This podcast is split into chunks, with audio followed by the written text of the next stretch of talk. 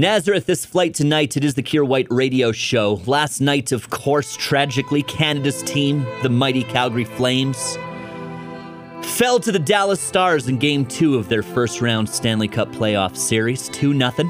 The series now tied up at one. I was watching the game, waiting for a puck to go into the net.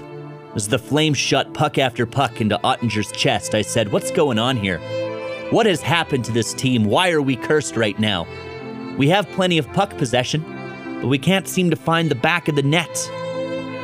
I ended up getting down to the bottom of it. It wasn't the Flames' fault, guys. Uh, it was my friend Chad's fault.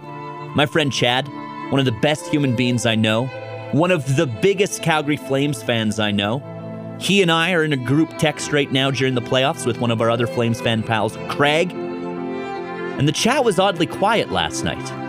I was like, it's weird that this isn't discussing the game a little bit more, but who am I to judge? I'm just going to focus on this tight fought battle. After the loss, of course, we jumped in the group text and we're like, hey, we'll get them next time.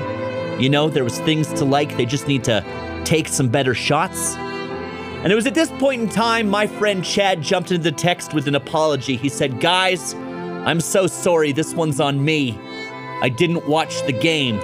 I went to Doctor Strange 2 instead. We said, Chad, what are you doing? It's playoff time. I realize you're a huge movie buff who loves the Marvel Universe and that that was a big deal for you.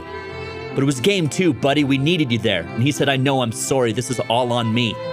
We sent him to bed without any dinner. We said, Chad, you go to sleep right now and you don't have a bite to eat. You think about what you've done and you show up ready to cheer on Saturday. And he said, Guys, I will. So everybody stop panicking. We figured out what happened. Chad had the wrong priorities last night. Don't yell at him for it. Like I said, he's an incredible human being. He doesn't deserve your hatred. And he's learned his lesson. He'll be there Saturday for game three, when the Calgary Flames will beat the Dallas Stars 5,000 goals to none. Bounce Radio.